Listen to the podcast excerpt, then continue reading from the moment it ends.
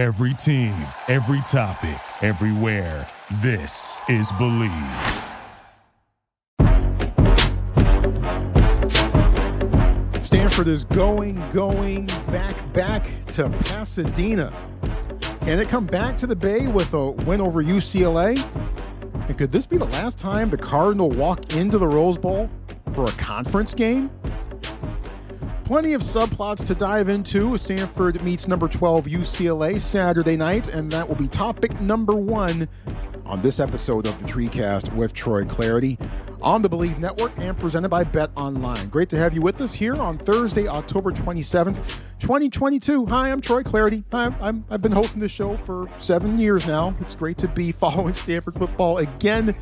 And let's see if the Cardinal can do some big things in one of the biggest stages that college football has to offer. Cardinal at 3 and 4 on the season, winners of back-to-back games hoping to keep it going against a very very tough UCLA squad. The head coach Chip Kelly, the quarterback Dorian Thompson Robinson, the running back Zach Charbonnet and a much improved defense.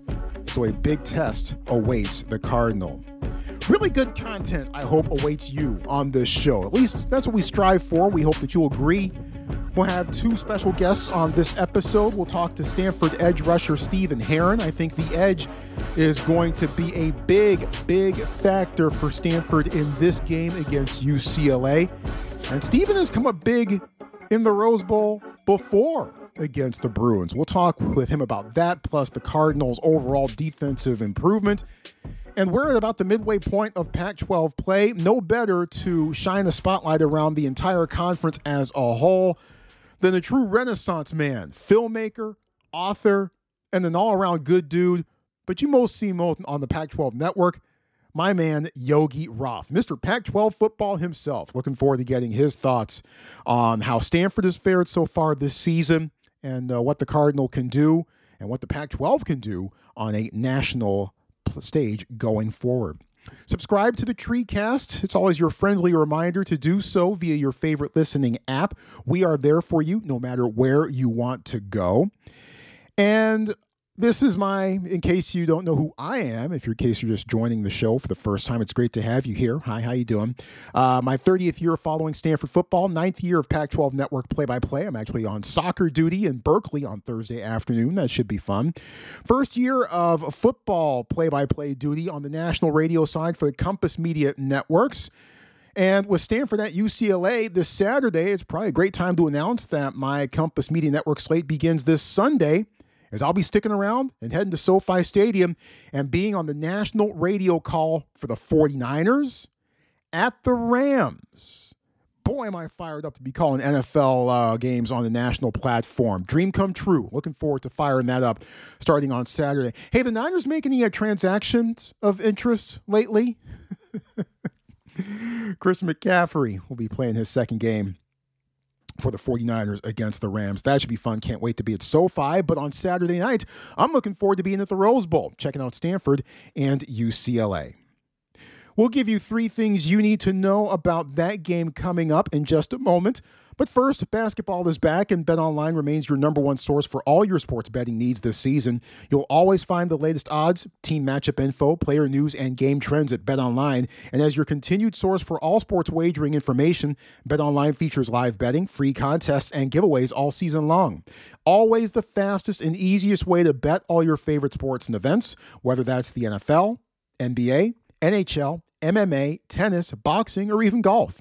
Head to betonline.ag to join and receive your 50% welcome bonus with your first deposit. Make sure to use the promo code BLEAV, that's B L E A V, to receive your rewards. Bet online, where the game starts.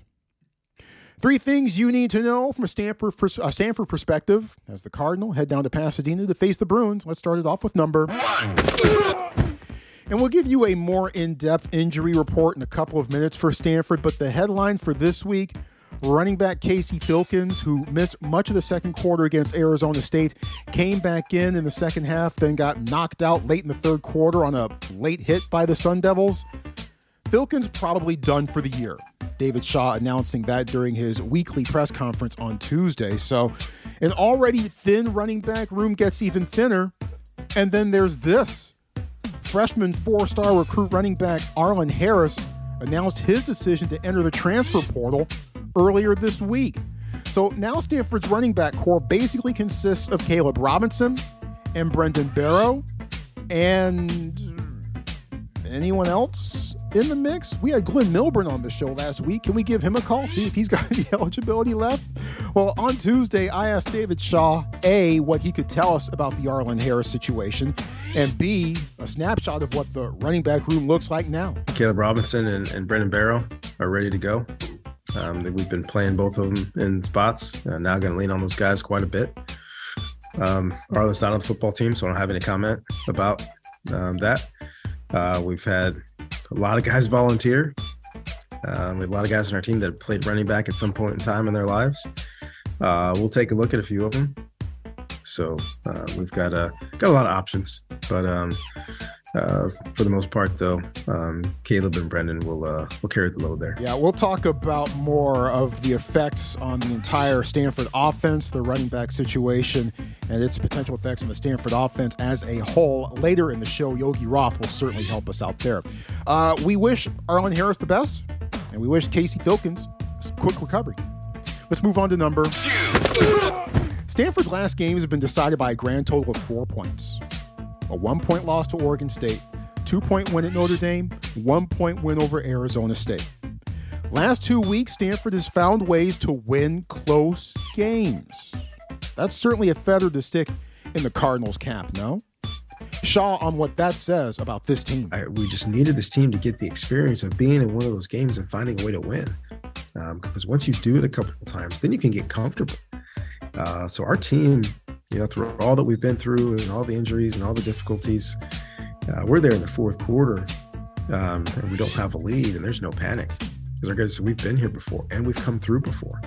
So they just go out there and work hard and trust and believe and uh, and make the plays necessary to find a way to win. So uh, last couple weeks have been huge, uh, just as far as our entire team feeling like, hey, we can be in this close game and we can make enough plays to win the game. It's David Shaw. That being said, Stanford's going to have to do something against UCLA that it has not done in almost 120 minutes of football.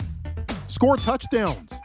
Stanford center Drake Nugent has mixed emotions about how the Card have been winning lately, despite not punching it in for six. Definitely been frustrating for sure. You know, we've been moving the ball well. We just got to finish in the end zone. Um, you know, like Levi had that holding penalty against ASU that brought back the touchdown. And then I had my personal foul, and both those drives probably would have ended up scoring touchdowns. Um, so like that's 14 points off the board right there. And like if we would have ended up losing that game, like I would have felt like worse. And like granted, it was kind of hard to like digest that win because I feel like as an offensive line, we didn't really play well enough to win, but like we still squeaked it out. Um, but yeah, definitely got to score some more points, put some points on the board, help our defense out because they've been playing great lately. Um, so yeah, just more points overall for sure. Yep, agree 100. percent Stanford's got 115 minutes and five seconds of game time without scoring a touchdown, and they've won both of those games. Incredible. Let's move on to number three. And you realize this could be the last time Stanford walks into the Rose Bowl as a conference opponent, right? I mean, the Bruins are slated to head to the Big Ten along with USC in 2024. We covered that in depth when the TreeCast headed down to LA in late July for Pac 12 Football Media Day. You want to go back in the vault and check out that episode. I highly suggest you do, to, do so. We had uh, Bernard Muir, the Stanford Athletic Director, uh, on uh, during, during the course of that show. Always an insightful chat with him. But this could be the last time that the Cardinal play on college football's most sacred ground. There's nothing like the Rose Bowl. We all know this. And it's a big reason why I'm actually headed down there this week to pay my respects to the building just in case. David Shaw has played games at the Rose Bowl, he's coached games at the Rose Bowl, and he has won the Rose Bowl, as in the actual game that's played there every January 1st or 2nd. I asked David Shaw what that building means to him. I'm a bit of a traditionalist that I still hope that we'll have um, games against UCLA and USC in the near future, even after this change happens. Um, but uh, it's a special place, and uh, we've had a lot of special moments there. You know, two Rose Bowl victories um, for for our staff and the, the players that are involved in those games, and those games are special. A lot of crazy, wild finishes down there.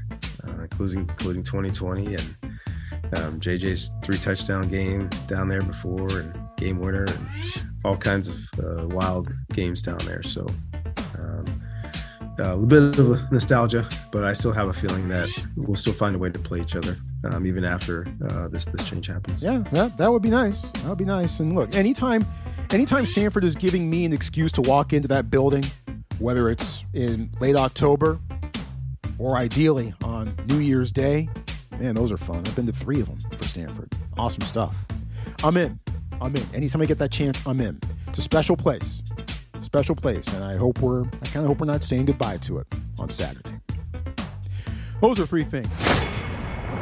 Stephen Herron, Stanford edge rusher, coming up in a couple of minutes. Pac 12 Network's football analyst Yogi Roth after that. First, though, this more in depth injury report. We told you about Casey Filkins being out for the foreseeable future and perhaps for the entire remainder of the year. Besides him, cornerback Ethan Bonner is doubtful, so that likely means more of Nick Toomer in that spot. And he had a pretty good game last week, I thought, even though he got called for that holding call. That was correct uh, that uh, negated his interception and run back to the goal line against Arizona State. Those would have been nice points to have, but that likely means more of Nick Toomer at that spot. Linebacker Jacob Mangum Farrar is questionable. Two edge rushers. Aaron Armitage, questionable. David Bailey, probable. We'll still see freshman Ernest Cooper in there for some spe- for some snaps, no matter what. And I'm not mad at that at all. More on Ernest Cooper when we talk to Stephen Herron in a couple minutes. And uh, offensive tackle Barrett Miller, questionable, but looking better, as he has missed the past uh, few games and has been part of the revolving door at uh, the offensive tackle position. And even despite that, uh, all the shuffling that Stanford has had to do in that position itself. Again, six different guys have played offensive tackle for Stanford this year. Uh, those guys have tended to do relatively well somehow. So that is your in depth injury report, at least as I say this on late Wednesday night. The defense has really come to play for Stanford over the past few weeks. We went into this um, after in our pre in our post uh, episode after the Arizona State game, and I said, look, right now. I'm about to say something that, that I never thought I would say this season. Stanford football is being led by its defense and its special teams. The defense much more aggressive of late, and it's showing. It's absolutely showing, getting results and getting and getting the uh, production that it needs to get, shutting out the Arizona State Sun Devils the final 44 minutes of that game and limiting Notre Dame to just 14 points in South Bend a couple weeks ago. But perhaps the best thing about all of it is that it's truly been a team effort. It hasn't been one unit in particular outshining the others. It's been everyone getting into the mix. On Tuesday, I asked Kendall Williamson, as I've noticed that you know, the defensive line has been a big part of the turnaround for Stanford defensively. I asked Kendall Will- Williamson, the Stanford safety, how much the defensive line's improvement so far this year has helped out the secondary. Uh, Stephen coming up with with great pressure, great sacks, and everything like that. It completely changes how we're able to play, and also just the ability that the quarterback has to sit in the pocket, sit in the pocket, um, got guys a, little bit more antsy, a little bit more eager to throw. Um, and also those throws typically are not as accurate. So it definitely helps us on the back end, um, giving us a better chance, I feel like, to play the ball and everything like that. And also their wide receivers and tight ends don't get as good of a chance to get like the perfect ball in the perfect situation. That's Kendall Williamson. And the very first name he mentioned was Cardinal edge rusher Stephen Herron. And after Wednesday night's practice, I headed down to the farm and chatted with Stephen from New Albany, Indiana. He had a big game in a familiar setting a couple of weeks ago. We discussed that and so much more with Stephen Herron, who joins us on the TreeCast with Troy Clardy. All right, Stephen, Stanford versus UCLA coming up this Saturday. We'll get your deeper dive into that matchup here in a moment or so, but first, big picture kind of stuff. And over the last couple of games, this Stanford Cardinal squad has been carried by its defense and its special teams. Just take me through the last few weeks and, and what it's taken for the defense to kind of take center stage for the Cardinal here of late. Um, I think finally, you know, we kind of just relied on each other. We started to develop that trust between the front end and the back end. I think we really started to come together and just, like, again, just develop that trust and really just lean on that trust day in and day out. Our front seven is trusting our back end, and our back end is fr- trusting our front seven. We're relying on each other for them to take away the first look and for us to get the sacks and get that pass rush onto those quarterbacks. Um, I really think that, you know, we finally just kind of sat down and realized, um, you know, it, it, came down to us, and we, we had to be more comfortable with it, with the play calling from the coaches. You know, we had a discussion with them and talked about what we felt most comfortable in uh, scheme wise and what they felt like we could play best. And we, I think, we came to a, a very good understanding. And, and, as as you can see, it's been paying off as of lately. So I'm, I'm really excited about that. You mentioned the relationship between the front end and the back end, and talking to uh, Kendall Williamson earlier this week, he certainly made sure to, uh, to, to, to, to give you all the credit up front for helping make their jobs easier. How, in some ways, do you guys up front make the secondary's job easier? Um, I think with them taking away that first look, you know, the quarterback, he's got to sit it down. He's got to sit down. He's got to find a second look. He's got to go through his progression. And I think for that, I think I, I, trust our front seven to get to that quarterback regardless of who we play. I think we're good enough to get off blocks. I think it just takes us a little, you know, a little bit of time. Um, as it does any defensive line, you, you, you know, you're not, not always going to win off bat and make and win off your first move. So you know, going through your progressions, going through your reads as a as a defensive lineman, as an as an edge player, making sure you can get there to the quarterback. And sometimes it just takes a second. Um, I think with them taking away that first read, we're able to get there, put some pressure on that quarterback, and if we're not not able to bring him down, affect him in many other ways. Uh, for example, Jackson Moore has batted down probably two or three passes this year. We've gotten some sacks, we've gotten sack fumbles, and we've really just been able to spill him out of the pocket. Where did Ernest Cooper come from? Honestly, Ernest Ernest Cooper is a machine. Um, he, you know, honestly, if I'm, he hasn't had, he, he did not have a one snap with us since since fall camp until until game week last week. I think Wednesday to be to be exact. Um, seeing him come out, you know, we talked to I talked to him pre-game, let him know that mistakes are going to be made. You know, I don't think you have to worry about that. Anderson knows that putting you in that game, mistakes are going to be made, whether they're good ones or bad ones. Just roll with the punches, run through everybody 100 miles an hour, and you can't lose. And that's exactly what he did. I mean, he he came out with the same stats I did and plays. I think 12 plays in the game. So I mean, I'm really looking forward to him to make more and more plays week in and week out. I think he's somebody that's coming off the bench and he's really taking a lot off individually my legs and a lot of other guys' legs. Just he coming in, he's making plays. We're not wasting those reps when he gets in the game. Yeah, I don't think it's a stretch to say that the entire trajectory of the game changed uh, mm-hmm. uh, once he stepped on the field. Very evident from his first two plays from scrimmage, mm-hmm. uh, the things that he was able to bring to the Cardinal uh, for the rest of that one. I want to go back to the result in uh, South Bend for a second or so uh, because you know that was your home state, New mm-hmm. Albany, Indiana. Mm-hmm. It's on the opposite end of the state towards right. the Kentucky side, but but still in your home state, mm-hmm. you had a whole bunch of folks in the building that day. Just, just take me, and you had a great performance as well, Thank especially you. in the second half. Just take me through that day as you remember it and how special that might have been, given who was in the stands checking you out. Uh, for me, I mean, it's, it's always good to have family in the stands, but it's, it's great when you can get little league coaches and, and, and, childhood friends to come to the game and support you. You know, um, playing at Vanderbilt last year was kind of the closest bet I had to home. Uh, we didn't get to play Notre Dame during COVID season, so I haven't been uh, back to Indiana yet to play a game since then. Um, so pl- playing back home was really big for me. Like I said, I had little league coaches, I had family friends, cousins, aunts, uncles. My both of my grandparents were able to make it to the game. Um, so for me, it was it was a dream come true. Getting able to see that, taking that picture after the game, realizing that I had probably 40 to 50 people show up at that game for me was really big. Kind of brought some tears to my eyes. Um, it's another thing just to be able to play in front of your family. You know, it, it, changes the game and it changes how you attack it. You just feel like you have more in your corner, more people that are supporting you, so you just feel like you're indestructible sometimes. And plus, you had also had that happy flight home too. I'm sure that didn't mm-hmm. feel too bad. No, that felt great, especially beating a good team like Notre Dame. You know, this may not be the Notre Dame who's top 10 every year, but with that being said, this is a good a good Notre Dame team with the same athletes. They're just struggling putting it all together, just like we are from time to time.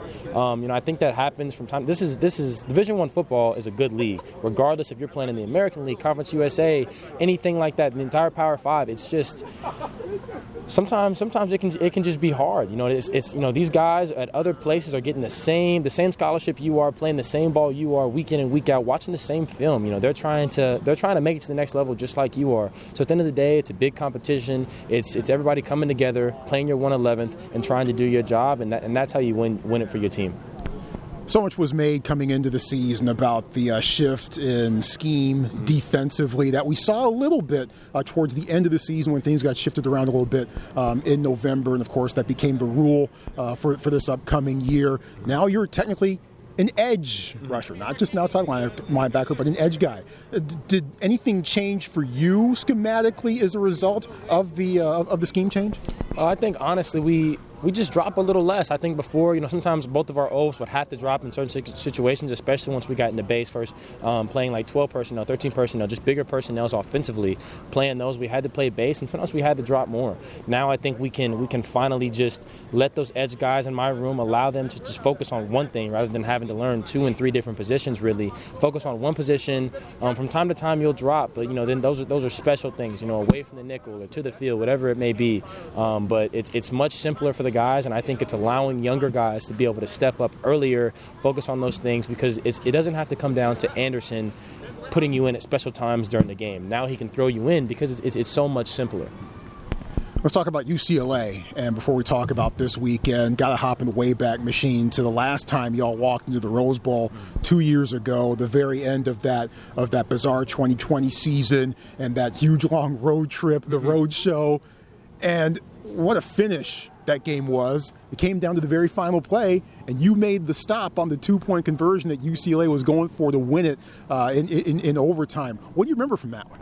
Uh, from that game, I mean, I didn't do everything perfect, but for that game, I think I think on that road trip is where guys really started to focus on um, playing it one play at a time. I feel like um, early in that year, you know, starting off 0 2, kind of similar to how we started off this year. You know, guys focusing on an entire series, the mistakes you made during a series, rather than compartmentalizing your mistakes from play to play and realizing that now we're in a new play, go make a new play. You know, you know, make up for make up for the mistake. Let's find a new way to win here. Um, you know, we've we've made plenty of mistakes. You know, sometimes teams are converting on third down, or you know, maybe converting on second down to get a new series. With that being said, okay, you know, let's let's make things happen. Let's get them back to fourth, and let's find a way to win. Um, that that series in particular, um, you know, I just did my job. Um, the, the, the play call we call, I didn't do anything other than my job. You know, I think I think sometimes in that in that series during that week at practice, I kind of struggled with uh, maybe getting my eyes else, elsewhere in the backfield, trying to read the quarterback rather than just coming downhill and making a play. And in that game, I remember you know I seeing the call from the sideline and realizing, just thinking to myself, just just do your job, just do your job. If if it gets outside, wherever it goes, as long as it doesn't come in my gap and doesn't come downhill, straight downhill, then it's it's it's not me, and I can't I can't be upset with that. You know, just just make your play. Well, doing your job is going to be very critical for this week's matchup against the UCLA Bruins. Of course, everyone talks about Dorian Thompson Robinson. He gets top billing, rightfully so. But that's a bruising rushing attack that you also have to deal with as well. Zach Charbonnet leading the way as well. From your perspective, how critical is the edge position going to be in determining Stanford's fate defensively against the Bruins. So the edge position in the run game, I think we have to come down here. We've got to splatter pullers. We've got to get hands on guys, and I think we have to be aggressive up front. I think we can do that. Um, we can begin to take away the run game. Like you said, Zach Charbonnet is one of the best running backs in the nation. Um, I don't, I don't, I don't think that you can necessarily take him away completely, but you can, you can begin to silence him. You can break him down. You can, you can give Chip Kelly um, more and more ways to try to get him the ball rather than just running him straight downhill. If you let him do that, he's going to end up with another 300 yard game, which he's had this season.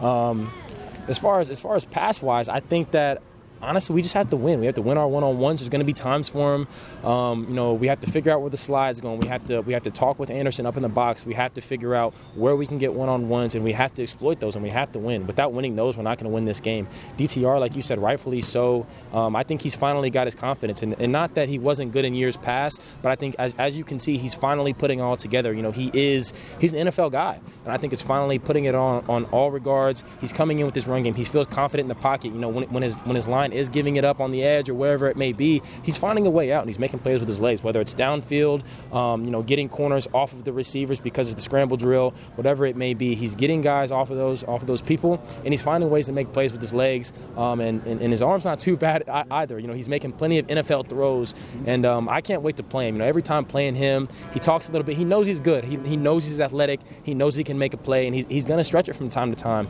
Um, honestly, I love playing him. He's a good guy great team to play against, and I, I just can't wait. All right, let's wrap it up on this. Um, how has the mood been amongst the guys this week, coming off of a two-game winning streak? Maybe as compared to how it was going into uh, going into Notre Dame per, per se. How's how's the mood been amongst the guys this week? Um, I think going into Notre Dame, so what we tried to do as, as a leadership council, as uh, leaders on the defense and, and around the team was was preach to our guys that that first first you go into hoping, you know, throughout the offseason, you know, you hope you're going to win, you hope you're going to do this, hope you're going to put things together, right? And then, you know, by, by first game, you need to be in that in that in that no stage, right? So between that, there's the stage of believing, believing that you're going to get the job done. And I think you do that be, through your off season through fall camp, you know, spring ball, all of these times for you to make plays and get your confidence built up for game 1. Then you come into knowing um, I think we kind of came into that a little late, and I think we finally got there Notre Dame week, knowing that we can make a play, knowing that we're going to win this game, and not believing anything else. You know, that's that's the mentality of, of, of top five teams every single year. The Alabamas of the world, Clemson's, Notre Dame in, in their top years. Um, those teams right there, those, that's the mentality. Regardless if they win or lose, they didn't think anything else throughout the game. Um, we're trying not to change it at all during this week. We're trying to let the guys know that you have to know you're going to win. This may be one of the best teams in the pack, but I honestly think that if we attack this game just like we have every other game for the last two weeks, it's not going to turn out any different. Make your plays. They're going to make plays. Reg- re- rely on your technique. Sit back on that and, and, and, just take one play at a time. Make your plays, and, and we'll see what the outcome is into the game. I'm confident. Uh, a lot at stake for Stanford, and I know that's going to be a heck of a contest, and Stanford's going to put up a heck of a fight. Can't wait to see what all turns out and hopefully it results in another happy flight home. This one much shorter than from South Bend, but yeah, still nice. still not bad coming up from, from SoCal. Steven, thanks a bunch. Love watching you play. Thanks a bunch. I appreciate the time. We'll talk again soon. Stay healthy. Thank you so much. That's Stephen Herron, and uh, that final play he made against UCLA on the two-point conversion was just absolute nails. And what a way I was so exhausted after watching that game. I can only imagine what it was like actually playing in that game, especially, you know, given how the previous three weeks had gone leading up to that game for Stanford to close out the 2020 season. But uh, Herron with with some really terrific stuff taking us inside the Cardinal scheme from an edge rusher standpoint. And I, I really think that defensively, much of what dictates how Stanford fares is going to happen on the edges. Can Stanford seal the edge? Can they contain Dorian Thompson Robinson? Can they help bottle up Zach Charbonnet and that running attack and help funnel in guys to the linebackers? And can everybody arrive angry to the ball carrier, no matter whom he is, and bring him down, shy of the marker or goal line, preferably? I think a lot of that is going to be dictated not just with the guys up front, but specifically on the edge. So it'll be good to have David Bailey back for this. We'll see if Aaron Armitage is also in that mix. And Ernest Cooper. Hey, let's see if you can make some make some jaws drop and open up some eyes two weeks in a row, my friend. Looking forward to seeing how things shake out up front for the Cardinal again defensively. And Stephen Herron, I think I have a suspicion could potentially play a big hand in how that goes. Well, don't look now, but we're pretty much at the halfway point of Pac-12 conference play, and already some some intriguing storylines have popped up, and and we're setting ourselves for what could be a, a very nice little race throughout the month of November. What factor could Stanford potentially have, and who are the top teams that we're going to need, need to be watching down the stretch? I got the perfect guy to ask those very questions. You see him all the time on the Pac 12 network. Matter of fact, if you watched the TV broadcast of Arizona State Stanford last week, you watched him on the call with my man JB Long. And he'll be on the call this week down in Tucson between USC and Arizona with my other man, Ted Robinson. But here's my man, Yogi Roth from the Pac 12 network joining us here on the TreeCast. Yogi, thanks a bunch. Always appreciate the time. How you doing? I'm doing great, man. I've I've heard you all season long, right? I get you twice a week in between my ears, and I love it, man. I, I enjoy learning about the program. I, have told you this in your face. I want to say to your listeners: do the best job out of anybody covering this team. Insight, personality, hearing players get interviewed, like all the things that you know advance a broadcast for sure, but get allow people to get to know a team. So good to be on our, our yearly catch up session. It seems like on the TreeCast. Yeah, yes, indeed. Thank you so much for the uh, kind words, and of course, it is time for our. We try to make this an annual tradition by bringing in here um, on the show. And as mentioned, you were at Stanford Stadium last week. You saw Stanford come away with that 15 14 win over Arizona State. I called it Stanford wins by two feet, the foot of Joshua Karty and the foot of Elijah Badger that landed out of bounds an ugly win, but I, I, don't think that the Stanford program is really in any position to complain about how it wins. It just needs to win. What were your impressions of Stanford as you walked out of Stanford Stadium last week? You know, it's interesting. I went back and watched the game back again last night, you know, as as you often do, just to try to hear what it was like, how'd you handle certain moments. And in real time, standing next to JB and our, you know, our Mr. Everything in between us, Sam it's like it felt like a, a huge game.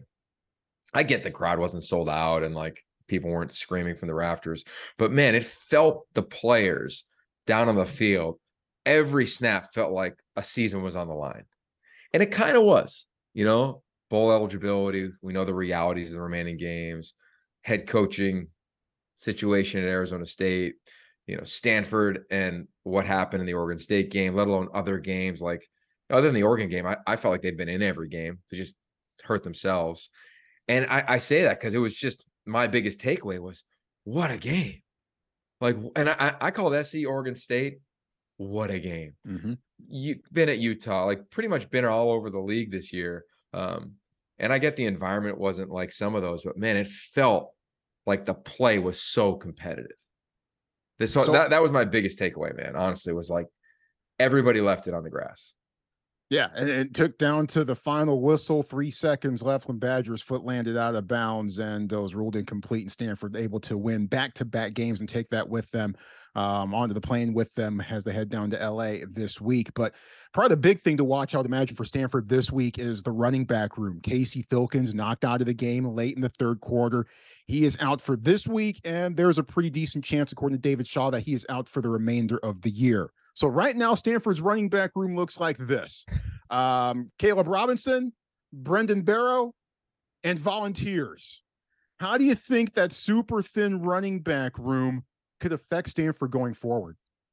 A lot. I think it's going to affect them a lot. Um, now, I believe in Stanford has a system, right? So the easiest comparison is the Broncos from kind of when we were growing up didn't really matter who was the running back. They had their outside zone, their, their zone scheme at the time, and it was going to be what it was. And whoever happened to be back there was going to run for a thousand yards or whatever it was. Terrell Davis, and you kind of just look up the record books from him on down.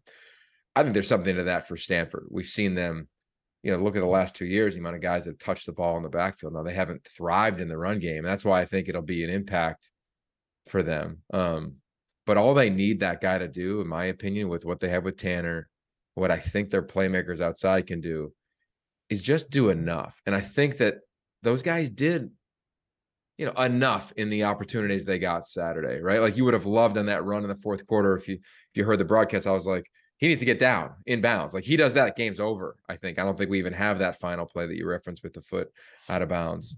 Um, but yeah, it's gonna affect him. You know, the number one guy, number two guy. Now you've got two guys that don't have nearly the experience or you know, even like I hate to say the ceiling, but like we knew what those other guys could be because we saw it so much in recruiting. For these two, I don't know if we know yet what they could be. So big opportunity, but I think Stanford will feel the loss of, you know, their second straight starting running back being done for the foreseeable future. Tough break for the Cardinal backfield. I'll get your further thoughts on Stanford UCLA coming up a a bit later on in the show. But uh, uh, let's look at the Pac-12 overall, and, and and the snapshot of it as of right now. It, it kind of seems like things have kind of gone according to form, at least the form that most of us thought that uh, things would take in the conference uh, back during the preseason when we're filling out ballots in July and trying to predict things. It, it, it, seems like, for the most part, the top four teams that many folks expected to be in the top four are there right now as we head towards the end of October. Uh, any surprises to you as Pac 12 play has unfolded up and down the conference? Um, yeah, I, I'm not trying to go negative. Like Cal was a surprise for me. Sure. You know, I didn't think they'd be where they are currently, which is quarterbacks getting hit a lot, man. I mean, if you turn those games on, I thought UCLA would be really good coming in. I thought Oregon State didn't have a first round pick, but didn't have a weakness. And I think, you know, their schedule, the back to back games was as hard as I think you could set up back to back games. Like I know Stanford's had a brutal run, Arizona's in the middle of a brutal run, but SC at home, and then to go to Utah, and those be their only two losses. I think they're better than probably a team when you just look at a record with two losses at this point in the season. Like they got a chance to, they'll have a chance to get to nine, 10 wins. Uh, I think, you know, moving forward. So they might be that. I think Washington probably is the maybe the bigger surprise because we didn't know. Like they were so inefficient on offense, is probably the best word from a year ago to now they're so explosive right? They lead the league in shots downfield over 20 yards. Playmakers are just continually emerging. Defense, they've had a different starting defensive lineup in every game this year. You know, so we'll see if they can put it together. Like, so that's probably the two. Um, and then probably from week one to now, it's Oregon in terms of what we saw and now what we see. I think they're playing the best out of anybody in the league. Uh, so I don't know. I'm with you. I can't wait to see the finale. I hope. I don't want to say like I hope teams stumble, but like I hope we don't have to get to like a tiebreaker scenario. Like I'd love it to just be very clean and clear because I've been I've been tutored on the tiebreaker scenarios this week, and there's definitely a school in Salt Lake City that probably won't love the tiebreaker and how it works the way that we see it today.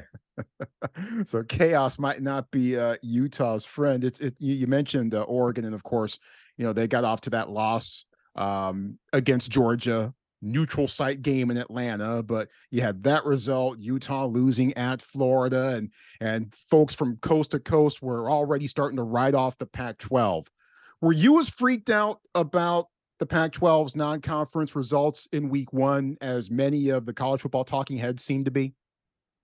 No, one, like we've gotten used to it, right? Um, two, I think we saw like the influx of QBs into the league.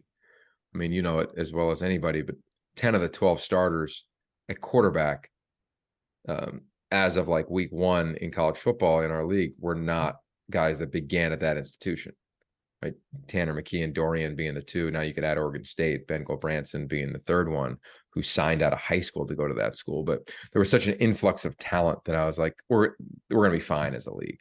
You know, knew the stumbling blocks could no longer be there for Oregon. Was bummed when Utah lost the way they did to UCLA. Did not see that come, and that was a surprise in terms of the physicality that UCLA displayed and Utah did not in terms of not tackling in terms of just not winning at the at the point of attack, the line of scrimmage, on the front seven. But yeah, I wasn't I wasn't completely like uh, I was in years past, right? When Washington lost to Auburn or Oregon lost to Auburn, you, you just felt like it was just like boulder you were pushing up the hill. I felt coming into the year it wasn't going to ever be that, uh, and I and I'm glad to sit here now on Tuesday at the end of October, heading into our first presentation of the CFP committee on Thursday, to say, okay, uh, I think our league's in a really healthy position when we go in there and have to sell the league, you know, because we're not just selling a team at this stage. I've been on those meetings in years past, Troy, where you're just pushing, you know, Oregon because you know they went and beat Ohio State and then you they lost to Stanford and then you were kind of pushing them all season long. That was last year's story up until the title game. Right now, I'm looking at four teams that we're really pushing hard, um, three with a loss, and then I think there's at least two other teams in Oregon State and Washington that you're talking top 25. Mm-hmm. That's just a different narrative than what it's been. Kind of going along on that. What, what's your sense of what the playoff committee truly values and how could those values affect the Pac 12 standing? Obviously, you know, everyone needs to take advantage and take care of what it needs to do on the football field. But what's your sense of what the committee uh, tends to value and how could the Pac 12 potentially take advantage of that? It's a great question. I think we won't know until a couple rankings come out. Uh, I know what it says, right? And their their job is tasked to find the four best teams. When close, they have tiebreakers like conference championships, like head to head. What do they value more? Say Oregon wins the league. Say Georgia loses in the title game. Both have one loss. What do they value at the end of the season? A nine game conference slate or a head to head in week one? We're going to find out my experience being a part of this thing now for a while is that I think people in that room are often conflicted on four best, four bodies of work, or four best when given time to be the best. Four best rosters is my point.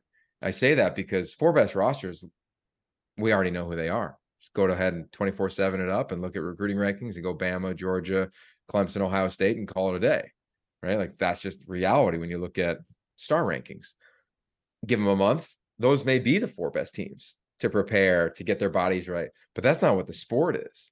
Okay, so that one usually falls off the table first. But then I go to like historicals, like how valued are historicals? Probably a lot.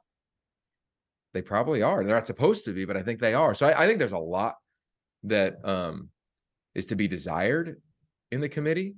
Um, I think it often settles itself, right? Like we debate, we argue, we position, uh, but usually it settles itself. I think the most important thing now for every respective conference going into the presentation for your CFP positioning is to give context. And I feel like that's our job in the Pac 12 often is to give really good context to, I'll just take you through the history. COVID 19, we had to give context to what schools in the West Coast went through versus the South, right? You know this. Stanford last year was still meeting on Zoom. I bet teams in the South had very few meetings on Zoom, right? Starting in 2020, let alone in 2021. Right. So I think a big part of it is context is what I try to remember, and, and I love our commissioner, George Kliavkoff, of just guiding us to make sure that everybody in that room has another job too. So you're trying to do the job a little bit for them, help them out, right? They're an AD somewhere, they're a dignitary somewhere, they're a lawyer somewhere, whatever they have to do, uh, they have another job to do. So it's our it's on us to arm them with the tools, and it's pretty cool the tools to give the two representatives of the Pac-12, in our instance, the tools to then present to the rest of the people in the room. And that's how it works. Hmm. So it's kind of cool in that regard. It's like the ultimate game of telephone. It's like our little group of five or six people in the Pac 12 presents to two people in the CFP committee. They present to the 13 people on the committee and then they make a decision. And then we kind of see every week, like, what does it seem like they value in the six minute Rece Davis interview? And then you kind of go from there. uh, should be intri- intriguing to watch over the next few weeks. And it's, it's why I never get all upset and all uptight about the first CFP rankings because you know what?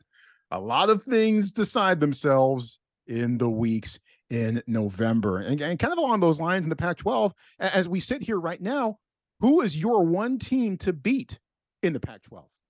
Yeah, I think the team that I would pick right now play the best football is Oregon they're playing the most complete football. I felt that going into last week's game. Uh, they proved it again. I think Utah and USC scare me the most. Like you go back and watch that game from you know two weeks ago, and Cam Rising obviously does his thing to finish. Excuse me, Caleb Williams played the best I thought individual game at quarterback that I've seen in the season in the league. You know, Bo was pretty masterful against UCLA. I don't want to take that away from him, but Caleb made some throws. Like, bro, I put together a reel of 31 plays for our TV crew. I kind of send out clips every week, and I was like, just watch these 31. Just watch them because there haven't been guys in a while in this league that have made the throws. Okay, Darnold made some of those throws. I want to talk about like recent guys. Like we have guys that can make out of your mind throws, but his elusiveness, his feel in the pocket when he's under pressure, and then be able to get out and still deal or run or galvanize. Like he hasn't been perfect every week. He's had his peaks and valleys, but he's scary when he's on. You know, and I felt that after the game. It was like I can't wait to get to Tucson and call this one on Saturday because it felt like, and talking to some people around SC this week, after that loss, they were ready to go play four more quarters. Like, and I know that vibe. Like that's what we had at SC when I was coaching there. I'm sure that's what Stanford had at times when they were on their runs. So I think they're scary. Uh, so we'll see. I, I, but I go Oregon one, probably SC, Utah, UCLA. Like flip a coin as of now because it's hard because they've suitably beaten each other, which leads you to the tiebreaker scenario that we referenced earlier couple last things here for you. Let's talk more about the UCLA Bruins um, at this point. Uh, took one on the chin in Eugene last week. They're going to be ready to fight, I'm sure, this week uh, against Stanford. Dorian Thompson Robinson, that super bruising running game, and, and a much improved defense in, in, in a lot of ways, uh, it, it, seems. What are some things, some bullet points that Stanford fans might need to know about UCLA? Yeah, well, I, I love this game. Called it a few times. Hoping that we we would get it this week, just because anytime David Shaw, Chip Kelly face off, it's it's a really cool opportunity to see two coaches who have tremendous respect for one another, um, have remained close friends since the Oregon Stanford days back in the day. We all remember those games to now, um, and I just love being around those guys at at Pac-12 events, media days, etc. Uh, I think things you need to know about UCLA are the following Let's start on offense. They all know DTR, Zach Charbonnet for sure, no problem there. But the style in which they shift, motion, crossing routes with Jake Bobo and their other weapons on offense, it's really impressive. Like they will isolate matchups where they think they can be successful. So I look at like the Stanford defense and we'll see what happens at the other corner. I thought Nicholas Toomer played a really, you Mhm. know, it was really impressive when he when he came in. Um, do they feel like they can isolate him? What do they feel they could do to Ernest Cooper on the edge as a freshman when he's in? Like Ernest Cooper was the most impressive player I saw in the game. I'll be honest. Yep. And I'm saying, like, just look in the last drive when Emory Jones scrambles to his left from like the far right side of the field and just watch the speed of Ernest Cooper. I went back last night and I was like, I had to show my wife. I, we talk about our wives on the on your podcast now, right? Uh, I was just like, look, babe, look at this. Look at his closing speed. It was off the charts. So I'd imagine Chip Kelly's going to say, all right, when 44 is in, let's see if we can attack him in our RPOs on read game. Like try to put him in a bind per se to a degree. Like those are the things. Like how do they attack Jackson Moy, who's playing really good? I think it's important to note that Chip does that as well as anybody in the league. Um, you could argue in, the, in in college football. On the flip side, they've really changed their tune from a year ago. Uh, Bill McGovern, a guy who coached me back in the day at Pitt, uh, now is their defensive coordinator along with Kenny Norton Jr. He's there. Everybody remembers him, of course, for everything he's done as a player in the Bay Area and everywhere and a bunch of other places. But this defense plays with an edge. Darius Muasau will be awesome at inside linebacker. This dude is a transfer from Hawaii, two-time All Mountain West first team linebacker, captain, just all everything. Laiatu Latu, transfer from Washington, leading the nation in sacks coming to the game against Oregon, an absolute beast off the edge. You know, I, I, I'm really looking forward to seeing how Stanford, and I think they've gotten better here in the slow mesh of managing the ends, Mhm. right? Like you remember that we all remember the first quarter against Washington and what Bradley and Trice and company were doing, just crashing down immediately, just kind of collapsing the pocket. I'd imagine UCLA will try to do some of that. And Stanford will have their answers like they did last week against Arizona State. So important to know those two defensive players. Um, and I bet they think they could probably line up and, and play some man coverage. Because I think at times Arizona State was impressive last week. You know, Terrence Rowe was impressive last week against John Humphreys. Like I, I think it's a confident defense. They're probably excited to get back home. And I think this game, I don't know what the line is, but I think it's gonna be I think it's gonna be a really close game. I think Stanford is gonna continue to play their better football as the year goes on. And I expect this to be one that comes down to the end. Yeah, looking forward to being at the Rose Bowl uh, myself for this one. Well into the Saturday night. Let's uh, let's see how the chess match goes. And I know that probably somewhere deep in the jungles of Tucson, after he's done calling USC in Arizona, I suspect that Yogi Roth might be keeping an eye on Stanford UCLA as well. He's on the Pac-12 network. Every year we get him in here on the TreeCast. Yogi, thanks a bunch. Always appreciate the time and the knowledge. Best of luck, best of health, and I can't wait to chat with you again soon. You too, man. Thanks for the time. Love what you do. Tell your wife hello. All right, okay, I will. Hey, Kelly, Yogi says hi. uh, Yogi's the man. Yogi's the man. Uh, he's he's a truly, truly good dude. I always enjoy him taking time out to join us at least once a year. And he's a big fan of the TreeCast too. So, uh, uh, so that that certainly doesn't hurt. But uh, yeah, I mean, Yogi, when his thoughts on on missing and the, the complete and uh, near total depletion of the running back room. I mean, right? If you want to, uh, you want to stretch this back, you know, to the entire, you know, through the entire off season as well. You know, obviously no Austin Jones, obviously no, uh, no, no, no, no uh, Nathaniel Peat, EJ Smith gone, Casey Filkins gone. So basically, you're down to your fifth string running back right now. If you want to, you want to pull it all the way back uh, to the end of last year or so. How can that not have a big effect on what Stanford tries to do offensively going forward? Could that affect the passing game? Well, more on that in a couple of seconds. But and that was really fascinating stuff about how Yogi's part of the Pac-12's presentations to the College Football Playoff Committee, and about how he's glad this year he gets to sell a league and not just one team really intriguing stuff there. I wasn't really planning on on getting into into that part of it um, with Yogi because obviously you know we haven't had we haven't had our first rankings come out yet as I say this and and it's no real no real sense no real point in getting all uptight about how those rankings look because everything tends to sort itself out in November anyway. But it's certainly on the Pac-12's radar. And look, outside of the SEC, I mean, can you argue that any other league has looked as good as the Pac-12 has? so far this season? I don't think so. I don't think so. So that brings us to Stanford versus UCLA.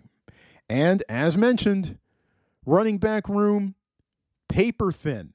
Is there anything thinner than paper? There probably is. I'm sure there's there's some scientists out there who listen to the show who can be who, who can gladly tell me what things that are things that are thinner than paper. Ooh, that might make a good twenty thousand dollar pyramid category, or maybe not. I don't know. But super thin running back room. Yogi Roth with his thoughts on how that affects the Stanford offense. How does that affect what the offensive line needs to do? Stanford center Drake Nugent with his thoughts. Everyone knows like we've had two transfers in January. EJ and Casey are both out. Like essentially, like starting the year off, we're on our fifth string running back. But at the same time, Caleb had a lot of reps in the spring. Um, we kind of got used to him running the ball behind us, and he got used to running the ball with us, really.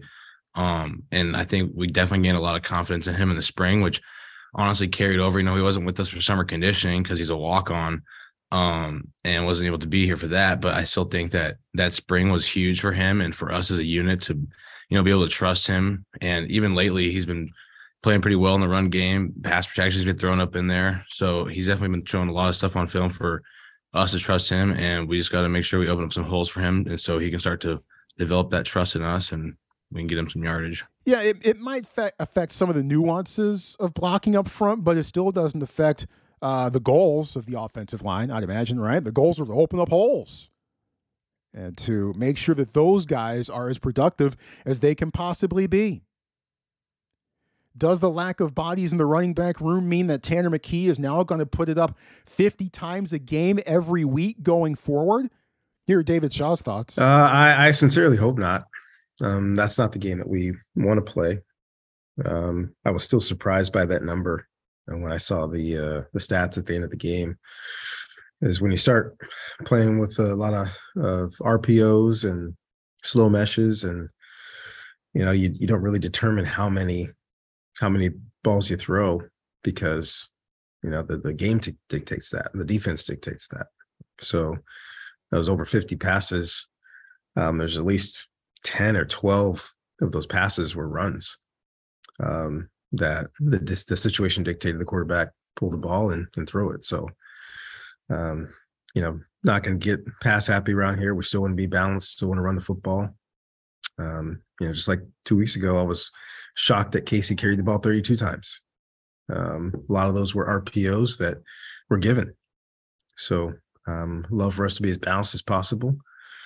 Um, you know, playing against a, a, a tough front with some really good athletes. So don't want to just drop back and throw the ball a whole bunch. Yeah, Tanner McKee, 57 pass attempts against Arizona State last week. And according to Shaw, 10 to 12 of those were not actual passing plays called. It was part of the RPO, the run pass option. You just take whatever the defense gives you. So so there's that. And and look, the ideal world in David Shaw's mind, and you longtime listeners to the Treecast know this because he's said it on this show on a couple of occasions. Ideally, David Shaw would love to be able to throw to score and get a lead, and then run to mash down the clock and win. So that in the end, in the final analysis, when you get the end of the fourth quarter statistical summary, things look a lot more balanced, balanced between run and pass than they might at halftime, where he would he's not afraid to perhaps go maybe 60, 65% uh, in favor of the pass. Now, that being said, his pass run play selection against Arizona State in the first half last week was what, 35 to 8? So quite out of whack there. So, of course, Shaw would love balance in the final analysis, but you know, how's he how's he going to get there? Can he get there against a very difficult UCLA defense? We'll find out. We'll find out. And Stanford is, of course, facing another ranked team on the road. Bruins are ranked number 12 in the country. But that being said, Stanford is a different squad now than the one that struggled at home against USC and up in Seattle and in Eugene. David Shaw and how Stanford can get better results this time around against a ranked opponent. Yeah. Um, hopefully we find a way to win. Um, that's the big thing. Our uh, early on, I thought we played well against USC. We didn't finish on the offensive side. Too many turnovers. Gave up a couple explosive plays. Did not play well against Oregon and Washington. Um, they they were riding high, and we could not keep up. Um, I think we're a better football team right now, even though we're lacking in a couple of places, a couple of starters not being with us. Um, but I think as an entire team, I think we're playing better, playing better against the run, first and foremost. And Chip's going to challenge that. There's no question about it. They've got a big, physical, explosive runner, and a big physical offensive line. So um, they're going to challenge that. Um, thought we played very well in the secondary. And uh, offensively, we found our groove in a couple of different ways. Uh, last couple of weeks, though, we still need to be better in the red zone. And we have to score touchdowns against UCLA. We, we as much as Josh Karty has has carried us, um, we can't kick a bunch of field goals against this team and expect to win. Uh, we have to be better in the red zone. We have to score touchdowns. We have to take advantage of those opportunities. We quarterbacks and receivers and tight ends have just missed each other, um, not in the open field, but but inside the 30 yard line. We missed each other way too many times. Um, we have an opportunity to make a throw and a catch. We got to make the throw and the catch. So um, that's how you stay in the game against a, good team like this. Um, so, not to say it's going to be a shootout, um, but at the same time, when you get those opportunities to score touchdowns, you have to score touchdowns. Yeah, I cannot stress that last point hard enough. Got to get touchdowns, man. Got to get touchdowns. I mean, field goals, as it turned out, were good enough to beat Arizona State. I promise you, they will not be good enough to beat UCLA. I promise you that. Unless there's one at the very end that Joshua Karty needs to come on and kick. Stanford needs to get six. It needs to prevent UCLA from getting six. It needs to seal the edge. And hey, winning the turnover margin, the turnover battle, that wouldn't hurt either. Tall task, but let's see what happens. And we'll talk about it on the next episode of the Tree Cast. With my play by play duties for Compass Media Networks on Sunday, again, Niners Rams at SoFi Stadium. Check your local listings on your radio dial, nationwide, coast to coast. That's a pretty high profile game. Um, this next episode of the Treecast will likely come your way sometime on Monday. Then again, I might come back from LA on Sunday night and not want to talk at all. but we'll come at you next time, uh, early next week, and uh, break down the things that we see and take away uh, between Stanford and UCLA. Looking forward to that. Big time thanks to our special guests, Stephen Herron and Yogi Roth. Of course, the biggest thanks goes out to you, most of all, for joining us on the show. Don't drink and drive. If you do, you're the dumbest person on the planet. Stay safe, stay healthy, stay sane. Talk to you next week. Thank you for being with us here on the Treecast with Troy Clardy on the Bleav Network and presented by Bet Online.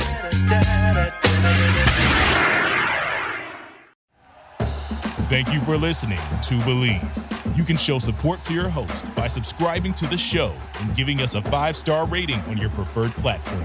Check us out at Bleav.com and search for B L E A V on YouTube.